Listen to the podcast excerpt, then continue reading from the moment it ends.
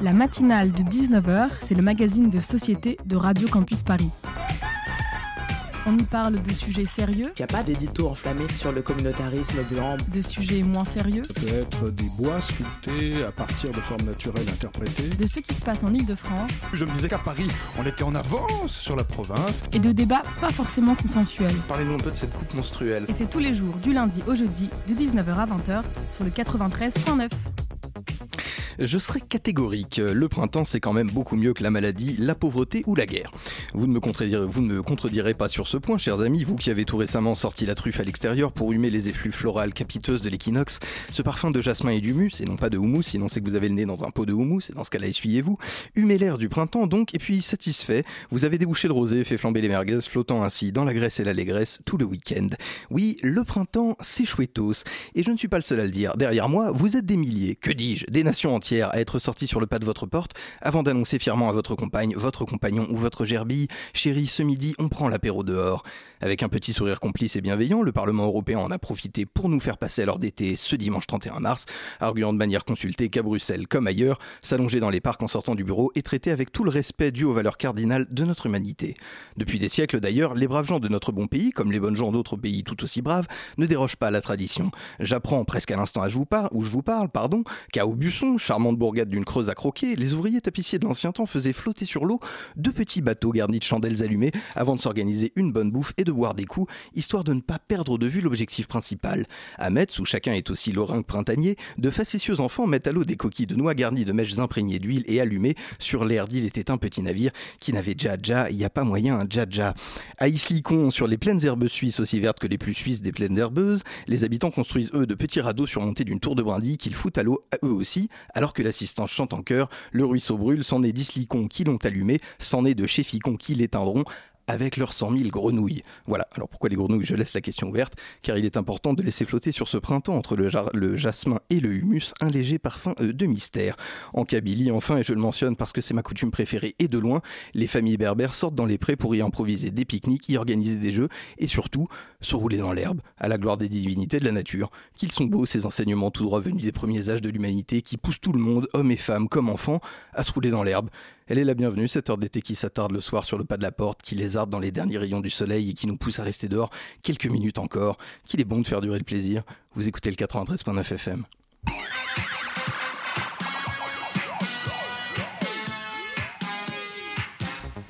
Au programme de cette matinale de 19h, l'Algérie qui se cabre et manifeste depuis six semaines pour une réelle transition démocratique et le refus d'un énième gouvernement Bouteflika. L'Algérie, ce pays empêché, je cite, comme le décrit l'écrivain et journaliste Akram Belkaïd, invité de la première partie de cette émission, dans quelques instants pour son livre L'Algérie en 100 questions, condensé d'histoire et tutoriels pédagogiques à l'intention de ceux qui cherchent à comprendre les fondements et soubresauts de ce pays. En deuxième partie d'émission, la matinale recevra Théma, jeune collectif qui s'emploie à mettre à l'honneur le noble art du clip vidéo. Ils tiendront leur festival au cinéma MK2 bibliothèque ce jeudi 4 avril, histoire de donner la parole aux réalisatrices et réalisateurs. Ils seront les bienvenus à 19h40, sans oublier nos chroniqueurs de ce soir à 19h34, Lucas Aubry en hommage à Agnès Varda, grande prêtresse bienveillante de la création artistique contemporaine, et Simon Marie en clôture, qui, et ça n'étonnera personne, nous a mitonné toute une variation autour du 1er avril, ses coutumes humoristiques, les petites blagues et cette détestable habitude des petits poissons dans le dos qui vous font passer euh, pour un imbécile auprès de vos amis les plus proches. Vous écoutez la matinale de 19h, toute voile dehors sur le 93.9 FM. Contesté par le peuple, lâché par certains de son propre camp et même par l'armée, le président algérien Abdelaziz Bouteflika a remanié presque entièrement son gouvernement. La nouvelle équipe annoncée dimanche est composée de 27 membres, dont seulement 6 de l'ancienne équipe, 5 femmes pour 23 hommes. Noureddin Bedoui reste Premier ministre à la tête d'une équipe censée être rajeunie et enrichie de technocrates reconnus pour leurs compétences. Le général Ahmed Gaïd Salah reste, lui, vice-ministre de la Défense et en deuxième position dans l'ordre protocolaire. Le chef d'état-major de l'armée avait pourtant cette semaine fait la proposition de déclarer le président Bouteflika inapte à exercer le pouvoir en vertu de la Constitution. Ce nouveau gouvernement était l'une des propositions faites par le pouvoir pour tenter de mettre fin à la crise. Il intervient alors que la contestation populaire ne faiblit pas en Algérie mais aussi en France, comme ici à Paris. Ce dimanche, place de la République, plus de 2000 manifestants se sont rassemblés pour montrer à Abdelaziz Bouteflika la sortie. À l'instant, un extrait du journal du média Euronews daté de ce matin et les nouvelles n'en finissent plus de tomber puisqu'on apprend euh, il y a quelques minutes qu'Abdelaziz Bouteflika démissionnera avant le 28 avril. La nouvelle nous provient de la présidence de la République dans un communiqué, un communiqué pardon, cité par l'agence de presse officielle du pays. Je le cite, le chef de l'État prendra des mesures pour assurer la continuité du fonctionnement des institutions de l'État durant la période de transition. Des mesures qui nous intéresseront, on en parle dans quelques instants. L'Algérie nous intéresse ce soir, elle est au cœur de l'actualité. Pourtant, c'est un pays que l'on ne connaît pas assez malgré les liens qui nous unissent. Du peu que je me souvienne moi-même de mes cours d'école, l'Algérie, euh, il ne me semble plus pas en avoir appris plus que les dates de sa guerre d'indépendance, 54-62. Il faut dire qu'assez discrète sur son héritage colonialiste, la France ne s'épanche qu'assez peu auprès de sa jeunesse apprenante, ce qui mène tout un pays à en méconnaître royalement un autre, lorsqu'il y aurait pourtant toutes les raisons du monde de, de s'y intéresser. Avec une communauté algérienne en France, je le rappelle, qui compterait entre 1 et 2 millions demi, euh, demi de personnes. Akram Belkaïd, bonsoir, écrivain et journaliste, euh, notamment pour le monde diplomatique, l'Orient 21 ou le quotidien d'Oran. Vous êtes l'invité de cette émission pour votre livre L'Algérie en sans question, un pays empêché. Bienvenue à la table de cette matinale. Bonsoir. À mes côtés pour mener cet entretien, Tiffaine Albessard de la rédaction de Radio Campus Paris, bien sûr. Bonsoir Tiffaine. Bonsoir François. Akram Belkaïd, euh, L'Algérie en sans question, donc c'est un livre complet, extrêmement didactique, destiné à un public euh, novice sur l'histoire de, l'Algérie. à chaque thème, sa question, deux ou trois pages de réponse. Qu'est-ce qui vous a décidé à l'écrire, ce, ce récapitulatif de l'histoire algérienne? C'est peut-être la relative méconnaissance dont je parlais en préambule que peuvent avoir les Français de ce pays Absolument. C'est un pays dont on ne parle que lorsqu'il y a des crises, comme ce fut le cas dans les années 90, et puis après on a des interruptions. Euh, ça a été aussi le cas après l'indépendance. L'Algérie a, disparu des radars médiatiques français pendant très longtemps, et puis elle est réapparue quand euh, on a eu ce qu'on a appelé la guerre civile ou la décennie noire. Donc effectivement, c'est un pays très présent dans la société française. Euh, je crois qu'un Français sur trois a un lien direct ou indirect avec l'Algérie. Il peut être descendant de pieds noirs, il peut être fils ou petit-fils de Harki, il peut avoir, ça c'est moins connu, un grand-père ou un grand-oncle ou un oncle qui a fait la guerre d'Algérie et qui a transmis quelque chose à, propos de ce pays. Et c'est un pays euh, avec lequel la France a énormément de relations dont on parle peu. Il suffit d'aller à Orly, l'aéroport d'Orly, vous regardez le nombre de, vols quotidiens qu'il y a entre les deux pays, vous prenez la mesure de ce qu'est euh, l'interaction entre l'Algérie et la France. Il y a un va-et-vient permanent, il y a des échanges économiques, il y a euh, une vie culturelle à cheval entre les deux pays. Et pourtant, on parle très peu de l'Algérie, on n'en parle que lorsqu'il y a une crise politique comme celle qu'on connaît aujourd'hui.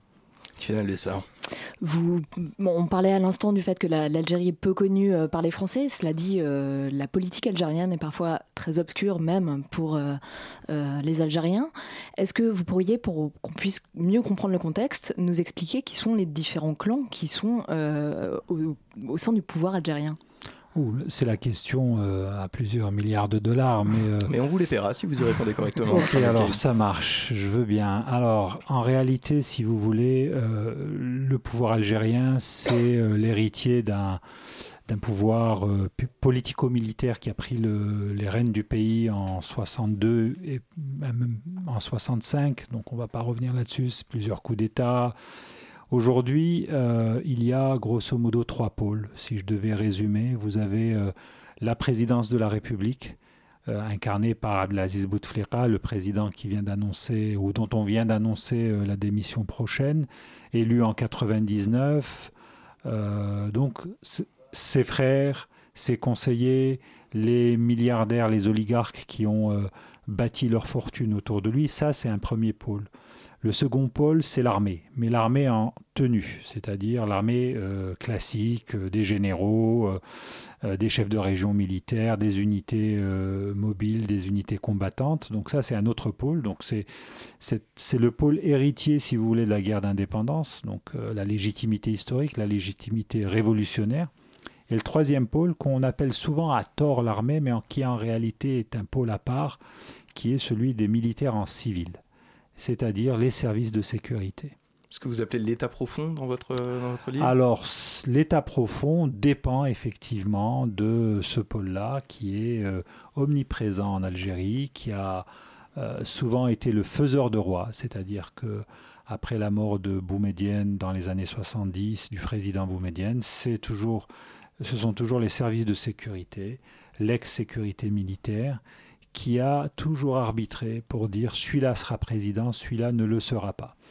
Et donc depuis l'élection de Bouteflika, on a assisté à une espèce d'équilibre entre ces trois pôles que je viens de nommer, les, militaires, les euh, euh, en civil en tenue et la présidence. Ça venait de lui, de son clan, parce qu'il arrivait justement à équilibrer ces, euh, trois pôles, à contenir euh, les, pôles Il a été surtout choisi pour redonner une façade honorable euh, à, l'Algérie, parce qu'on sortait d'une guerre civile où il s'était passé beaucoup de choses terribles, notamment des massacres de civils, des attentats, un terrorisme à plusieurs avec plusieurs origines. Et Bouteflika arrive avec une légitimité historique. Il a fait la guerre d'Algérie.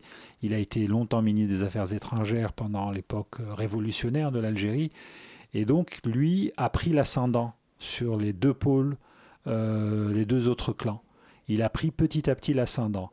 Il est devenu euh, un président euh, assez puissant au point de marginaliser euh, l'armée et les services de sécurité, sauf que en, en 2013, il est atteint d'un accident cardiovasculaire et à partir de là, son pouvoir commence à se déliter. Face, parce qu'il fallait dépeindre en entier le, tableau algérien comme il est constitué, on ne peut pas passer à côté euh, de la population qui en ce moment est dans les rues. Euh, est-ce qu'on sait euh, qui constitue ces manifestations? Est-ce qu'il s'agit de la jeunesse algéroise? Est-ce qu'il s'agit de, de l'ensemble de la population? Est-ce qu'on a une population mixte? Alors, les manifestations auxquelles on assiste depuis le 22 février, voilà, c'est la date, c'est le vendredi 22 février, c'est la première grande manifestation. Et depuis, on a des manifestations tous les jours. Tous les jours et partout. Sauf que le vendredi, c'est la grande manifestation où vous avez toutes les catégories d'âge, vous avez toutes les catégories sociales. Bien entendu, il y a la jeunesse, mais pas que. Il y a euh, les plus anciens, il y a des vieux, il y a des enfants on sort en famille manifester, hommes et femmes sortent, et ça ne se passe pas qu'à Alger, ça se passe dans toutes les villes du pays, et c'est ce qui donne le caractère, je dirais, historique euh, de ces manifestations, parce que c'est la première fois dans l'histoire de l'Algérie indépendante qu'on a autant de gens dans la rue avec une telle fréquence et une telle régularité, et surtout euh, de manière pacifique. L'Algérie a toujours eu des manifestations, il y a toujours eu de la protestation. Euh, en 2015, par exemple, il y a eu à peu près 10 euh, 000 émeutes, c'est le chiffre officiel. Mais jusque-là, ça restait localisé. Donc à un moment donné, vous en aviez une à l'est, une à l'ouest. Là, vous avez des gens qui investissent la rue, qui quelque part prennent le pouvoir euh, de la rue et qui sont euh, euh, dans toutes les générations, dans toutes les catégories et qui ont des revendications très claires. C'est vraiment une situation totalement inédite hein, pour l'histoire du pays. C'est une situation totalement inédite, c'est une situation pré-révolutionnaire parce que les gens exigent le départ non pas simplement du président Bouteflika, mais du système, ce système que je vous ai décrit, hein, qui repose sur les services de sécurité, les trois piliers, qui veulent une vraie Algérie démocratique, c'est-à-dire que les institutions ne soient plus simplement des coquilles vides, mais que les gens puissent déterminer leur avenir euh, en toute liberté. vous dites pourtant dans votre livre que la notion d'alternance politique pacifique demeure extrêmement utopique. Euh, l'alternance ne s'acquiert selon vous que par la contrainte. Or, cette alternance, elle était verrouillée par euh, Bouteflika depuis son arrivée au pouvoir. Comment est-ce qu'on se sort pacifiquement avec une transition démocratique à qui, Vers qui on se tourne aujourd'hui euh, pour donner le pouvoir? C'est une très bonne question parce que euh, là, on est, on est dans une situation d'incertitude totale. C'est-à-dire, vous avez un système qui, de toutes les façons, va tout essayer de faire pour euh, ne pas lâcher prise. On l'a bien vu. Il voulait imposer un cinquième mandat. Ensuite, quand la foule est sortie, quand le peuple est sorti, on a dit bon, ok, pas de cinquième mandat, mais un quatrième mandat prolongé bref, plein de manœuvres. Aujourd'hui, euh, la dernière manœuvre qui se profile, euh, c'est de dire aux gens, bon, voilà, le président ne se représente pas, il démissionne, donc nous allons avoir une transition constitutionnelle, et dans trois mois, vous allez avoir des élections. Vous en pensez quoi? Euh, C'est un, un nouveau piège, parce que faire des élections dans trois mois, ça veut dire avoir un clone de Bouteflika au pouvoir. On sait que les élections sont contrôlées, elles peuvent être euh, instrumentalisées. Ce que veulent les Algériens, ils le disent clairement dans la rue, c'est avoir une période de transition suffisamment longue pour que les gens qui n'ont jamais fait de politique, qui n'ont jamais milité dans des partis, puissent le faire, pour que des partis qui n'existent pas encore puissent naître, pour que des gens euh, s'emparent de la de, l'outil démocratique. Il faut du temps. Une transition, si elle est trop bâclée, elle finit toujours en drame. Et ça a été le cas dans les années 80, puisque la guerre civile, je le rappelle, euh, il y a un chapitre ou deux sur sur le sujet dans le livre, la guerre civile des années 90, c'est aussi une transition qui se termine très mal parce qu'elle a été trop vite, elle a été plus vite que la musique. Prendre son temps, donc Arkham Kate, vous restez avec nous pour la deuxième partie de cet entretien à suivre. Euh, tout de suite, Christine and the Queens, intranquillité, vous écoutez la matinale de 19h.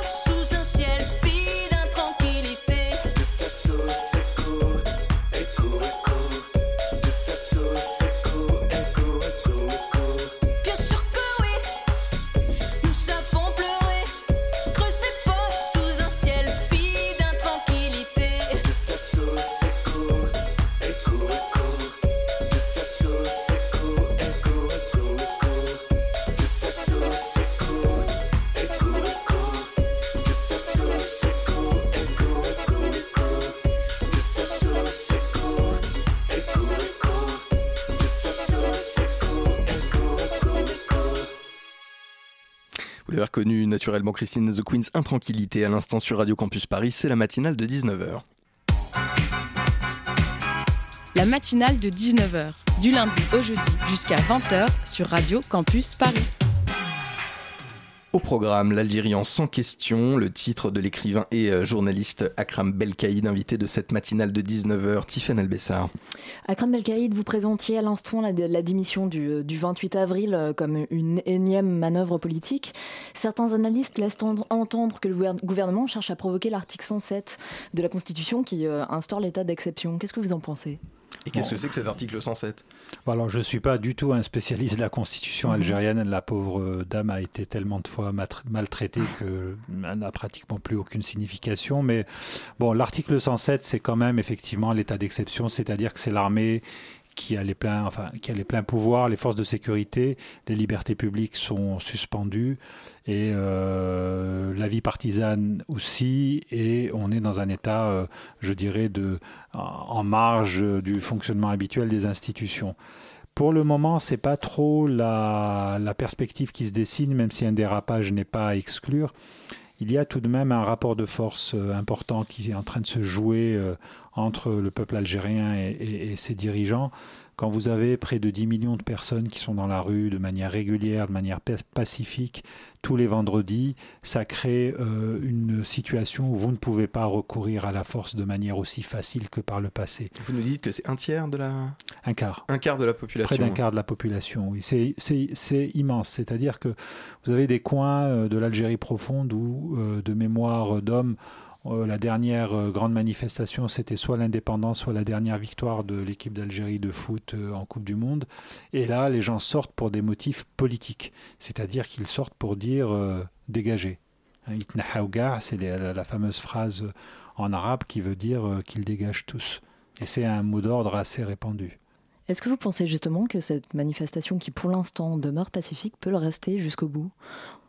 En tous les cas, c'est le souhait des, manifestants. Alors maintenant, euh, euh, ça fait, euh, il y a eu six rendez-vous à chaque fois où les gens ont crié Silmia, c'est-à-dire pacifique.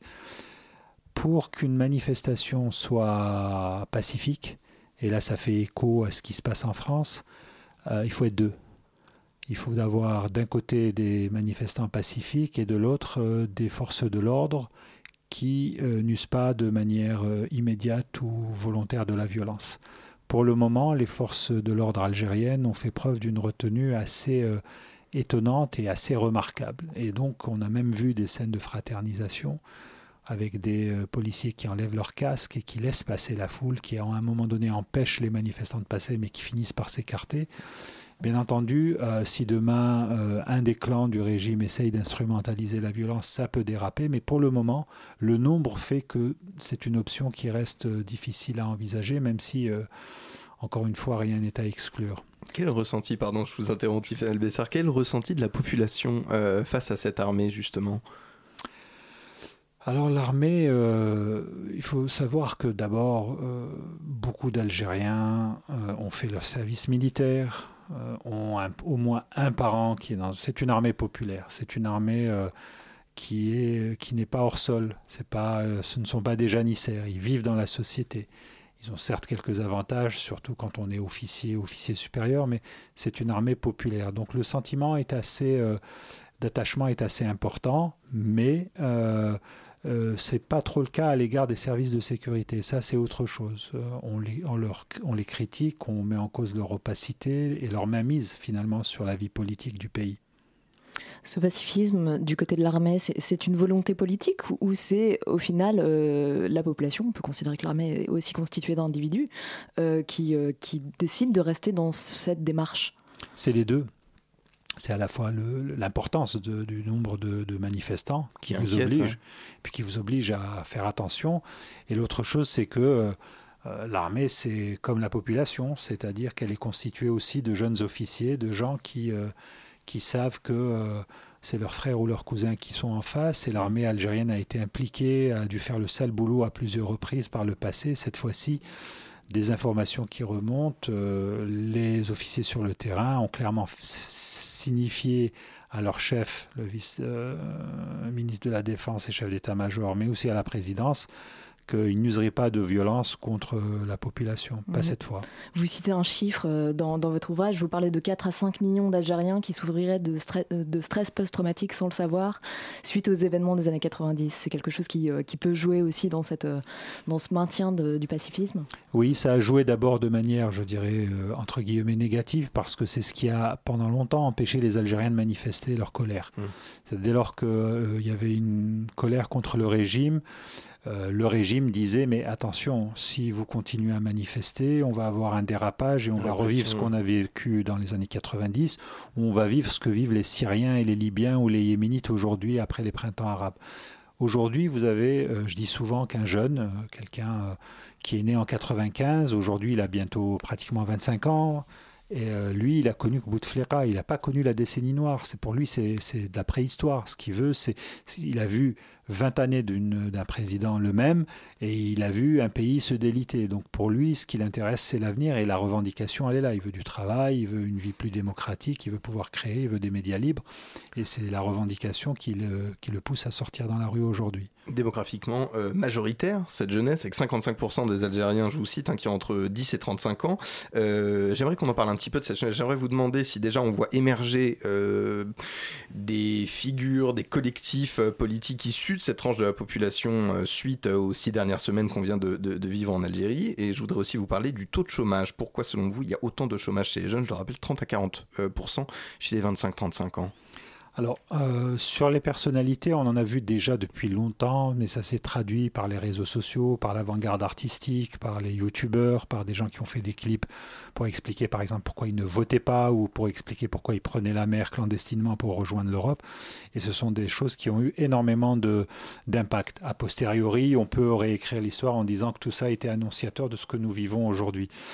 Politiquement parlant, c'est difficile parce que les partis politiques traditionnels n'attirent pas, n'ont pas jusqu'à présent attiré la jeunesse. À leur décharge, il faut savoir que la vie politique partisane, en tout cas l'opposition, avait du mal à exister. Hein. Louer une salle pour faire un meeting, c'était quasiment impossible, mmh. par exemple. Donc militer dans la rue, vous vous faisiez embarquer. Donc voilà pour, euh, pour ce qui est. C'est pour ça que la transition doit être longue, parce que lente et longue parce que euh, il faut donner du temps à cette jeunesse pour s'organiser, pour imaginer des choses, pour se politiser, pour prendre. Que bon, dire le régime dégage, c'est bien, mais après il faut répondre à des questions fondamentales. Qu'est-ce qu'on fait? Est-ce qu'on privatise ou pas? Est-ce qu'on accepte que le pétrole algérien soit privatisé? Enfin, il y a plein de questions. L'environnement, qu'est-ce qu'on fait pour l'environnement en Algérie, etc. Et donc là, il y a une attente politique, on voit émerger des collectifs, mais c'est vraiment le début. C'est vraiment le début de quelque chose qui, à mon sens, euh, mérite d'être euh, suivi. votre seconde question sur le chômage, la réponse, elle est très simple. C'est la nature de l'économie algérienne. L'économie algérienne dépend à 90% du pétrole et du gaz naturel. Quand vous exportez du gaz et du pétrole, vous n'avez pas besoin de faire travailler beaucoup de gens. Mmh. C'est un tuyau dans, le, dans la terre et c'est du liquide qui va vers le nord, vers la France et l'Europe. Et donc, si vous n'arrivez pas à diversifier votre économie, ce qui est le drame de l'Algérie aujourd'hui, vous n'arrivez pas à créer euh, suffisamment d'emplois pour, pour la jeunesse. Vous faites de la redistribution. C'est une rente, c'est de l'argent qui tombe du ciel et vous donnez un petit peu d'argent à la population et à la jeunesse et le reste disparaît en corruption, en pot de vin.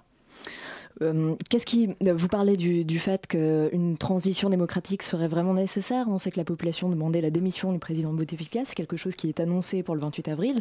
Qu'est-ce qui permettrait maintenant de ne pas euh, laisser ce mouvement s'essouffler et d'entraîner cette transition avec cette politisation de la jeunesse? Alors il y a d'abord une grande victoire pour ce mouvement. Je rappelle qu'il y a un mois à peine, euh, un, peu plus d'un mois, on nous parlait d'un cinquième mandat. et vous aviez plein de personnalités politiques algériennes qui vous expliquaient pourquoi il fallait que Bouteflika fasse un cinquième mandat. Là, il sort de la scène politique. C'est tout de même une victoire et c'est une mm. victoire qui est une victoire populaire. Prochaine étape, à mon avis, c'est de s'intégrer dans une, dans une transition, c'est de revendiquer plusieurs choses, réécrire la Constitution, ou du moins en partie, euh, abroger certaines lois, notamment les lois électorales, qui sont totalement iniques et qui ne permettent pas d'avoir une compétition transparente, euh, garantir la, liberté d'expression, les libertés fondamentales, ça c'est des choses sur lesquelles les Algériens vont être pour la plupart d'accord.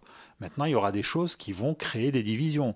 Le statut de la femme, le statut de la religion, euh, les options économiques. À ce moment-là, on va voir des choses se décanter, on va voir peut-être des, des, partis de gauche se régénérer, des partis de droite euh, apparaître. Euh, on va peut-être voir les islamistes se réorganiser. Tout ça fait partie de, je dirais, d'une vie politique normale à laquelle euh, qui, inquiète beaucoup de gens, mais qui, euh, qui est somme toute le passage obligé pour toute démocratie. J'aimerais simplement revenir sur euh, les, mots qui ont été prononcés par euh, Aziz Bouteflika, en tout cas son équipe de, de, présidence, qui parlent, ils disent qu'ils vont mettre eux-mêmes en place une sorte de transition euh, démocratique pour les, semaines à venir. Ça veut dire quoi ça? Ça, c'est le grand. C'est toujours la même histoire, c'est-à-dire qu'aujourd'hui, les gens qui sont en train de décrypter le, communiqué dont il a été question en début d'émission euh, et qui est tombé aujourd'hui, c'est de savoir qu'est-ce qu'il y a derrière, qu'est-ce qu'ils veulent faire? Est-ce qu'il veut euh, dissoudre le, Parlement? Est-ce qu'il veut mettre une instance euh, transitoire? On n'en sait rien pour le moment. Les gens ne baissent pas la garde. encore une fois, c'est pas après pas. le plus important à mon sens ayant été de signifier au régime qu'il ne pouvait pas imposer aux Algériens euh, l'humiliation d'un cinquième mandat. Ça, ça, c'était quelque chose qui était très mal vécu par euh, la population et ça a débouché finalement sur, encore une fois, je, pèse mes mots, mais sur une situation pré-révolutionnaire de, changement de, de, régime et de structure de régime. On est peut-être au seuil, ça peut déraper bien sûr, mais on est peut-être au seuil d'une deuxième république algérienne. Merci à vous, Akram El Kaïd. Vous étiez au micro de la matinale de 19h. Je le souligne, votre ouvrage, L'Algérien sans question, un pays empêché, c'est très très bien. Je le dis moi-même. Merci. C'est disponible aux éditions Talendier pour la modique somme de 15,90€, soit une pécadille à l'aune de tout ce que vous y apprendrez tout de suite. Lucas Aubry, envoyé spécial en direct du talent. C'est la matinale de 19h. Et avant ça, bien sûr, comme promade de mon âme à ton âme, c'est le 93.9. Le ciel est noir,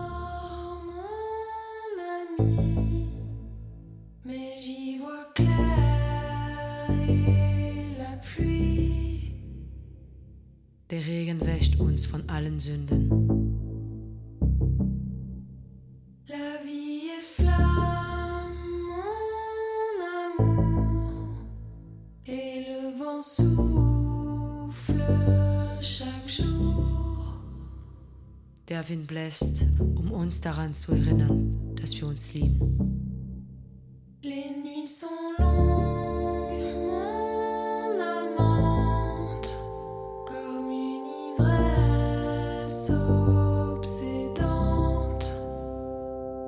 Diese Nächte sind ein paar Augenblicke der Ewigkeit.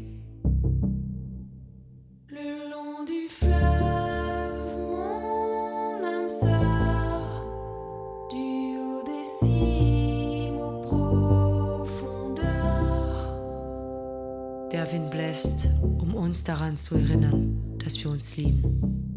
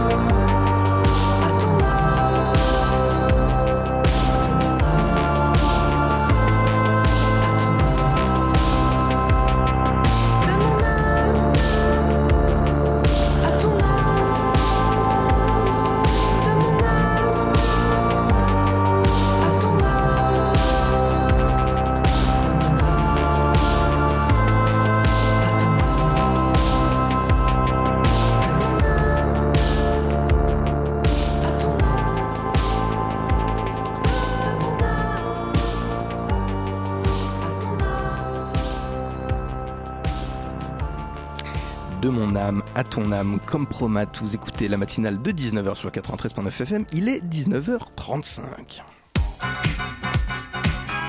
La matinale de 19h, du lundi au jeudi jusqu'à 20h sur Radio Campus Paris. Et sans plus attendre, Lucas Aubry, naturellement, pour sa chronique, une grande dame du cinéma français nous a quittés vendredi dernier, et je crois que tu voulais lui rendre hommage. C'est quand même sympa la mort. Bel hommage.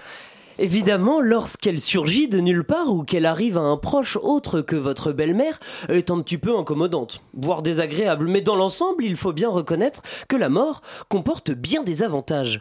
Alors je ne vais pas tous les lister ici, outre une tranquillité certaine, une occasion de réunir tous vos proches autour de vous une dernière fois, et une incroyable capacité à remettre tout le monde sur un pied d'égalité dont nos gouvernements successifs devraient s'inspirer, la mort est aussi et surtout une bonne occasion de découvrir ou redécouvrir des artistes qui ont marqué leur siècle. Je me souviens, étant gamin, l'été 2009, durant lequel j'avais découvert le pape de la pop, Michael Jackson, un pape de la pop qui, lorsqu'on était gamin, fallait mieux croiser lorsqu'il mangeait les pissenlits par la racine, de peur qu'il ne mange le nôtre de petits pissenlits. Oh, je suis trop mignon. C'est mignon. J'aime beaucoup. France Gall, Higelin, Charles Aznavour, Aretha Franklin, Rachid Taha, Morane. En 2018, la mort nous avait concocté une jolie petite playlist. Alors en 2019, place au 7e art. Par souci de soigner ces transitions, la faucheuse avait commencé par nous prendre le célèbre compositeur de musique de film Michel Legrand. Vendredi dernier, c'est une de ses complices, Agnès Varda, qui s'est éteinte à l'âge de 90 ans. Agnès Varda, c'était une photographe, artiste, plasticienne, mais aussi et surtout la cinéaste préférée du cinéaste préféré de ton cinéaste préféré. Première femme à recevoir un Oscar d'honneur, compagne de Jacques Demy, sa vie entre son appartement parisien de la rue Daguerre et Los Angeles lui valut la reconnaissance ultime du milieu malgré le manque de succès populaire et mille amitiés avec les grands de ce petit monde qu'on appelle le cinéma. Mais pas que j'ai appris vendredi dernier sur internet, où on ne lit que des choses vraies, hein, contrairement au livre où il est souvent raconté tout plein de mensonges, qu'Agnès Varda était l'une des cinq personnes présentes au Père Lachaise pour l'enterrement de Jim Morrison en juillet 71. Ah oui. Curiosité, inventivité, nouvelle façon de fabriquer des films, la réalisatrice a toujours un coup d'avance. Avec La Pointe Courte en 1955, Agnès Varda sort un film qui a toutes les caractéristiques de la nouvelle vague, trois ans avant la nouvelle vague.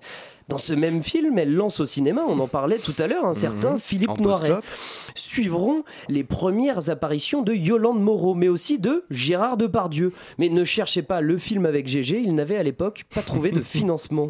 Toujours beaucoup de flair, hein, Eh oui, chers auditeurs, vous pouvez toujours vous consoler en retrouvant ses plus grands succès, Cléo de 5 à 7 et Sans toi ni loi, sur les replays d'Arte, ainsi que Varda par Agnès, un autoportrait touchant que la réalisatrice avait conçu comme un au revoir, puisqu'on vous dit qu'elle avait toujours un coup d'avance.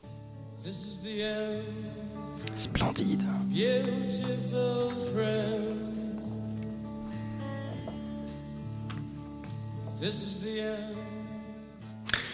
Magnifique. Quel enthousiasme. J'aime beaucoup ce, ce petit ton réjoui qui vous a dit. Hein, et puis ces sujets euh, thématiques joyeuses. Non, vraiment, vous êtes content d'être là. L'auditeur est ravi. On a de très bons échos. Euh, ne changez rien, Lucas Aubry. Il est euh, 19h38. La matinale de 19h, le magazine de société de Radio Campus Paris. Et paf, un petit jingle après, il est déjà 19h39, c'est vous dire si le temps file. Quelle est-elle, cette jeunesse enflammée qui honore et réinvente la tradition du clip vidéo? Le collectif Théma est à la table de cette matinale de 19h pour notre deuxième sujet. Trois femmes qui se sont engagées à porter haut la bannière du clip, et notamment dans les liens que les vidéastes entretiennent avec les cinéastes. Ils ont, elles ont pardon, les poings serrés sur leurs rêves, le menton haut face à l'adversité. Euh, Valentine Montesino, Margot Deslandes et Justine Sebag, vous êtes à l'honneur de cette émission. Bonsoir et bienvenue. Bonsoir. Bonsoir. Ouais, c'est toujours un peu, on ne sait pas, est-ce qu'on dit bonsoir, est-ce qu'on le laisse parler? Je- Moi-même, je, je suis perdu. Lucas Aubry euh, nous a fait la courtoisie de s'attarder pour terminer cette Eh oui, émission je reste. en bonne compagnie. Une injonction, donc, euh, théma, euh, que j'inverse habilement, ce qui donnerait euh, non pas maté, mais mat. Finalement, Oh, mal, je regarde. mais, Hein perspicace, Ah, je suis- j'ai su rester jeune. Le nom de ce collectif, donc, qui s'emploie à mettre en avant les vidéastes et le clip, et qui, pour son deuxième festival annuel, investit le cinéma MK2 le jeudi 4 avril à partir euh, de 19h30. Euh, J'ai une question que je vais adresser de manière totalement totalement arbitraire à Valentine Montesino. Nommez-vous Où est-ce que vous êtes, Valentine Montesino? Je suis là. Vous êtes juste ici, ça s'est entendu dans le micro. D'où ça vous vient? Comment est-ce que ça, d'où est-ce que c'est parti? Comment est-ce que ça a été créé? Est-ce que vous avez passé votre enfance devant les clips de MTV Pulse ou devant YouTube?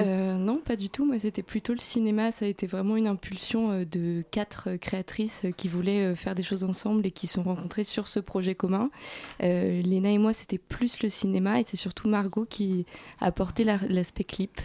Ouais, moi j'ai voulu euh, d'abord montrer des clips de Kendrick Lamar au ciné, c'était ma première envie. J'avais envie de, de, montrer des clips de ouf au cinéma et, euh, et de, de, surtout parler de ce format qui euh, n'est pas encore considéré comme un genre à part entière parce qu'il a un aspect promotionnel, il a un aspect très pub parce qu'il il assure la promotion d'un album ou d'un morceau de musique.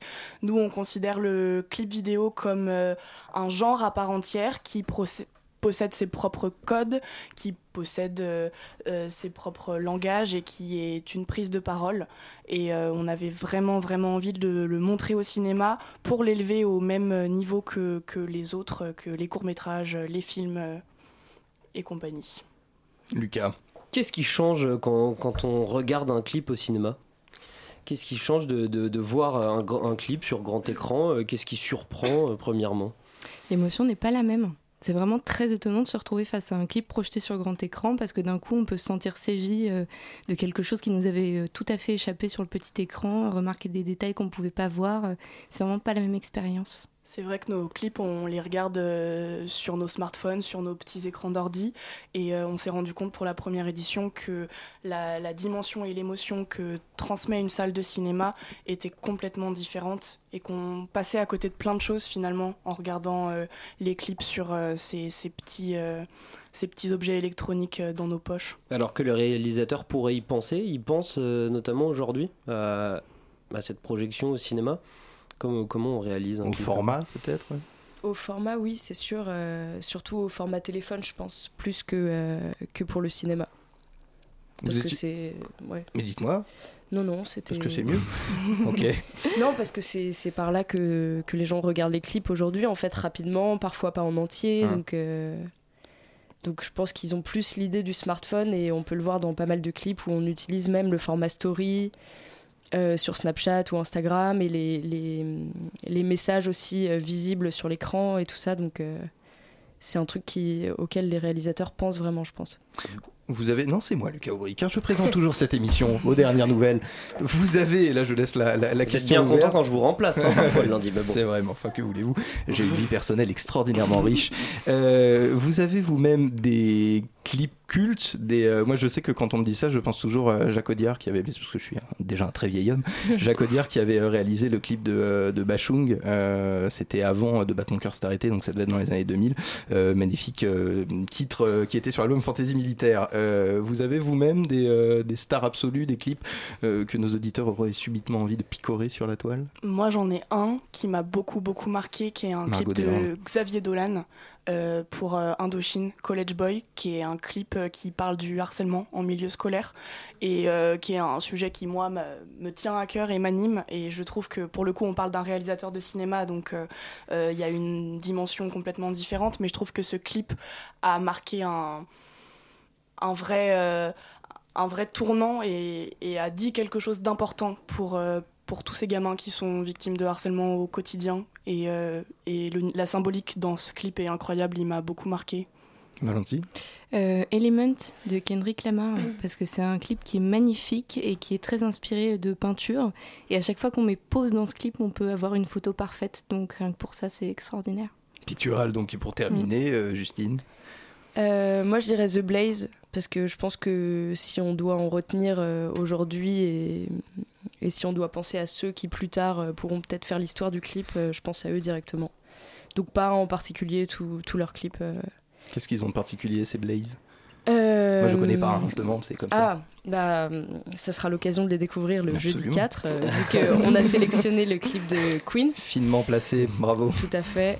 Et, et du coup, bah, c'est très narratif et c'est pour le coup, ils rentrent vraiment dans le thème de cette année qui explore le lien entre cinéma et clip vidéo parce que c'est des histoires à chaque fois euh, plutôt personnelles, avec des, des, vrais, euh, des vrais personnages et on suit, on suit des choses et visuellement c'est juste magnifique. Donc on a du mal à. On décroche pas du, clip euh, une fois Un bon clip, il doit raconter une histoire ou justement tu parlais d'esthétique non, pas forcément, mais il doit transmettre quelque chose. C'est un exercice de style, c'est ça qui est beau avec euh, le clip, c'est qu'on peut faire tout et n'importe quoi et on peut, tout permettre euh, une précision particulière.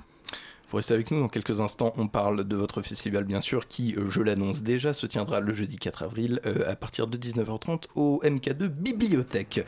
Qu'est-ce qu'on a pendant qu'il rentre dans mon casque? La Dame Civile éternelle. Je ne sais pas du tout ce que c'est, mais enfin, les gens ont très bon goût ici, donc ça devrait bien se passer. Vous écoutez le 93.9. Je me ronge les sangs, je me ronge les sangs. J'ai les pensées de travers. Pendant qu'on rit ensemble, tu en oublies le temps. Moi, mon étau se resserre. Je me réfère en enfer par réminiscence. La vie, une convalescence qui dure.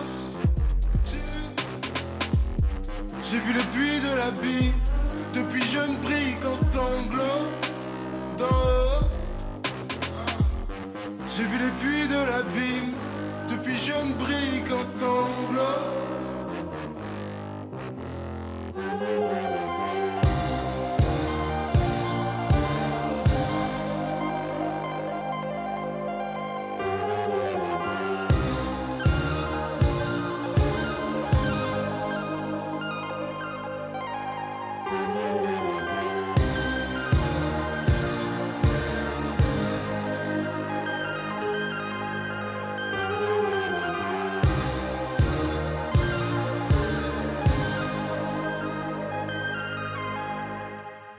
J'attends ma sentence, j'en appelle au vent. Mais le tonnerre, le tonnerre m'a fait toucher le fond, puis m'a monté en l'air. Les astres m'assassinent, j'ai courbé les chines. Mon destin en passé Mon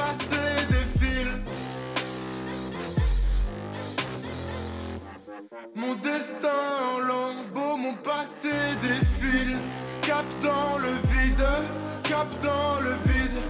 Ensemble on se jette pour voir, voir ce qu'il en suit.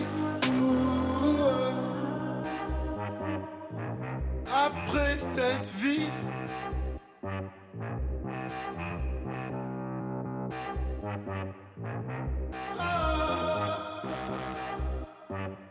Je donne.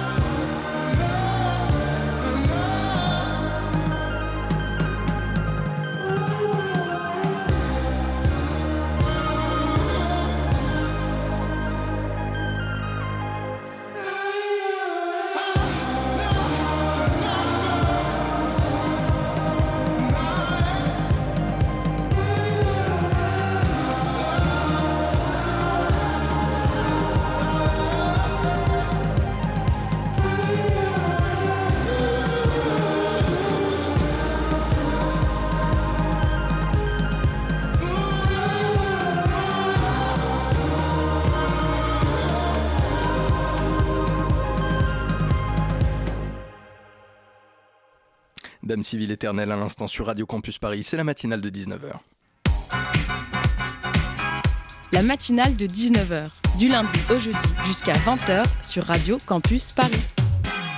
Un jingle qui fait bouger nos invités. Le collectif Théma, Valentine Montesino, Margot Deslandes et Justine Sebag, spécialisés dans la promotion du noble art du clip. Ils sont à la table de cette matinale de 19h et je me tourne vers Lucas Aubry. Bah oui, on a parlé du clip, on va rentrer euh, sur le festival un peu plus en détail qu'est-ce qui se passe? Qu'est-ce que, qu'est-ce que vous allez nous faire pendant deux heures? Alors déjà une date pour commencer peut-être? Alors c'est le jeudi 4 avril, donc ce jeudi. La projection commence à 20h, c'est bien d'arriver à 19h30. Toujours. Et euh, c'est euh, dans la salle A du MK2 Bibliothèque qui compte euh, 587 places. Donc euh, on Wow, vous attend vous avez nombreux. vendu beaucoup ou pas Que vous on comptez a bien remplir vendu, on a bien vendu et qu'on espère remplir euh, en partie grâce à vous. Et, euh, et donc euh, Merde. L'idée c'est une, C'est Personne totalement faux ici, il n'y a pas du tout de... C'est une soirée euh, divisée en plusieurs parties, c'est-à-dire qu'il y a un clip d'introduction d'Oval 44, qui est un groupe euh, qui euh, propose un live euh, pour l'after qui aura lieu à l'EP7 juste à côté. Ensuite, on a la première partie de la projection qui est suivie d'un talk en présence de tous les réalisateurs et la seconde partie avec un autre talk en présence de tous les réalisateurs de la seconde partie et les questions du public. Qu'est-ce qui est à l'honneur à la programmation Euh, Les clips que vous allez diffuser, pourquoi est-ce que vous les avez choisis et quels sont-ils? Il fallait répondre déjà à la contrainte du thème. Chaque année, on Quel est fait le thème un thème. Cette année, Arrêtez de grincer sur ma chaise. euh, on a un chroniqueur comme ça qui s'avance doucement. Laissez parler, s'il vous plaît, nos invités. C'était les liens entre clip et cinéma pour euh, faire justement euh, ce chemin entre art cinématographique et art audiovisuel dans son ensemble. Donc on les a sélectionnés sur ce critère-là en prenant quatre appels à projets qui nous ont été proposés par des gens plus ou moins amateurs pour pouvoir faire une vraie diversité dans la sélection de clips. Au niveau de la technique, justement, ces gens qui sont un petit peu à l'aune euh, de leur carrière, en tout cas, on, l'espère pour eux. euh, J'ai deux questions. Déjà, est-ce que la technique a évolué? Est-ce que maintenant, c'est des choses que majoritairement vous recevez par smartphone? Et surtout, est-ce que ça a toujours la valeur de tremplin que ça a pu avoir pour des cinéastes comme Michel Gondry qui ont commencé avec le clip? Bah, ça, reste euh, un milieu qui est compliqué. L'année dernière, on avait reçu euh, pas mal de réalisateurs qui nous avaient parlé euh, de la difficulté de monter les clips, du, gouffre d'argent que ça peut être. Donc, euh, je suis pas sûre que ça ait la valeur de tremplin que ça pouvait avoir à l'époque quand le clip était un petit peu plus débutant. Aujourd'hui, on va quand même sur une surenchère d'effets qui peut être un peu problématique pour des jeunes réalisateurs. Et il y a toujours beaucoup de réalisateurs qui passent par la case clip euh, avant de s'essayer au court métrage ou au long métrage, donc c'est toujours euh, une sorte de passage obligé entre guillemets. Mais ce dont on se rend compte euh, maintenant avec des réalisatrices comme euh, Alice Kong, Charlotte Abramoff qu'on a qu'on a projeté l'année dernière, c'est qu'il y a aussi des gens qui font du clip. Et euh, je pense à Chris Macari aussi parce qu'on on projette euh, Booba euh, et Askip euh, il sera présent dans la salle. Ah, Booba va venir. C'est une blague. Il fera son combat avec Caris, apparemment, Booba là-bas. se battra Dans le MK2 euh, absolument, en cassant les poisson décors. d'avril. Non, il en Mais- fallait un, merci Ah, à vous. c'est vrai. Mais c'est des réalisatrices et des réalisateurs qui ont décidé de faire du clip et qui font du clip et qui considèrent ça comme en fait euh, euh, un, un- un objet de réalisation comme un autre et qui se concentrent là-dessus. Et, et c'est aussi ça qu'on veut mettre en avant. Tu annonçais Booba, j'ai vu sur votre page, sur votre page fait non un clip de Booba en tout cas. Ouais, et clip de Booba, Booba on- on viendra s'il veut, nous, Voilà, bah, Il est si tu nous écoutes d'ailleurs. Au Booba, téléphone, on- il m'a dit je pense venir, je pense passer. Euh. J'ai vu sur Facebook que vous aviez annoncé la programmation à l'avance. Euh, Ouais. Mhm. C'était un vrai choix de ne pas garder la surprise? Oui. Bah en fait, euh, on y a réfléchi, c'est vrai. Et euh, l'année dernière, on avait déjà procédé comme ça. On avait euh, publié la programmation. Et le truc, c'est qu'en fait, les clips sont déjà en accès libre sur euh, YouTube ou euh, Vimeo ou euh, toutes les autres plateformes. Donc les gens ont l'occasion de, de les voir depuis chez eux ou euh, n'importe où. Et on s'est dit que c'était pas non plus déterminant, puisque là, ce qui change réellement, c'est d'être assis dans une salle de cinéma et d'avoir une sélection et, euh, et puis surtout le retour des réalisateurs à côté et, et tout ça. Deux questions pour terminer. Premièrement, quand vous entendez After, euh, on peut en dire en quelques secondes, quelques mots, et surtout quel est le prix de ce festival? Alors, euh, l'after ou le prix de. Comme vous préférez. Le prix, comme ça on commence avec les trucs un peu difficiles, mais après on pense à l'alcool. Alors, le prix, c'est le prix d'une séance de cinéma normale au Donc, MK2. 137 euros. donc. Exactement, réduction comprise hein, pour, euh, pour les gens qui en bénéficient. euh, Ouais, puisqu'on est là, on fait gagner des places hein, chez Radio Campus. Allez. Donc On fait ça Bah Parce que pour ne rien cacher à l'auditeur, je, je bosse aussi à la communication et on fait gagner deux places. Vous Donc voilà, donc envoyez moi, moi, moi, s'il vous plaît, euh, à promo at radiocampusparis.org. Au hashtag moi, moi, moi, s'il vous plaît. Le collectif Théma était euh, dans les locaux de cette radio pour nous présenter le festival dont je rappelle les dates le jeudi 4 avril 2019 de 19h30 à 22h sans transition. Simon Marie euh, pour les chroniques du monde. Bonsoir Simon, merci à vous d'avoir rejoint notre antenne. Tout à fait. Et il y a un lancement, cher ami. Mmh, il est Bonsoir. 19h54 et 25 secondes, l'heure pour Simon Marie de faire un petit tour de l'actualité. Oui, François, il faut qu'on parle. Ah Bon, on pourrait pas faire ça en antenne parce que Non, temps- il n'y aura pas de antenne ce soir. Il n'y en aura plus. J'aurais voulu te le dire dans d'autres circonstances, j'aurais même préféré ne pas te le dire, mais c'est comme ça, François, je te quitte. Je peux plus continuer comme ça. Je ne peux plus laisser planer cette tension sexuelle qui émane de nos voix jusqu'aux ondes de Radio Courtoisie tout en étant jalousé par Radio Libertaire. C'est trop dur. Mais enfin, Simon, c'est pas possible ça. Tu vas tout de même pas me laisser seul avec les chroniques de Lucas Aubry qu'on embrasse. Je, je sais que c'est dur à vivre, c'est dur à vivre, mais il va falloir vivre avec, parce qu'il n'arrêtera jamais de parler de ce qui pend en dessous de sa ceinture pour faire augmenter son chibre d'affaires. Tu vas devoir t'en contenter. Et encore une fois, je Ça comprends commence. ton désarroi, mais accroche-toi parce que ce n'est que la face cachée de l'iceberg. Je ne t'ai pas encore dit que c'est un poisson d'avril, bien sûr. Oh, c'est excellent. Zeus. Évidemment, que Évidemment. Lucas te quitte aussi. voilà, rassuré alors. Oui, ça doit être la seule nouvelle rassurante de la journée, tant on, sait- tant on ne sait plus à quels médias se fier ou autre information délivrée sur les réseaux sociaux en ce 1er avril, dont le fil d'actualité est chaque année plus dangereux qu'un seul scoop délivré, délivré par Pascal Pro. embrasse On ne peut plus faire du journalisme chez nous, dans notre rédaction, comme l'ont déclaré des journalistes à tendance d'extrême droite et d'autres plus modérés. D'ailleurs, pour remettre les pendules de l'actualité à l'heure, un petit journal du 1er avril s'impose. causa Et on commence avec l'économie. Après les aéroports de Paris, le gouvernement Giscard Philippe a voté une loi qui prévoit la privatisation du 77. Une loi qui a été écrite et débattue entre 3h et 3h17 cette nuit. Elle a ensuite été votée à l'unanimité des députés présents, ce qui correspond à une voix d'Aurore Berger contre zéro. La loi prévoit de céder le département préféré des snobs parisiens à Disney. Seule la ville de Meaux sera épargnée par cette réforme. La société a déclaré ne pas avoir besoin de Jean-François Copé, ayant déjà un interprète de Monsieur Mouche du pays imaginaire dans tous ses parcs. Politique internationale à présent. au Royaume-Uni après l'échec du troisième vote sur l'accord du Brexit. Theresa May a annoncé qu'elle se déguiserait en Pikachu en dansant la Macarena si les députés acceptaient, je cite, de voter ce putain d'accord.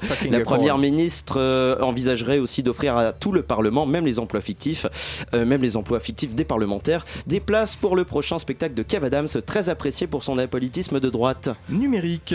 Pour s'adapter aux nouveaux usages, Amazon propose de suivre ses colis dans Call of Duty.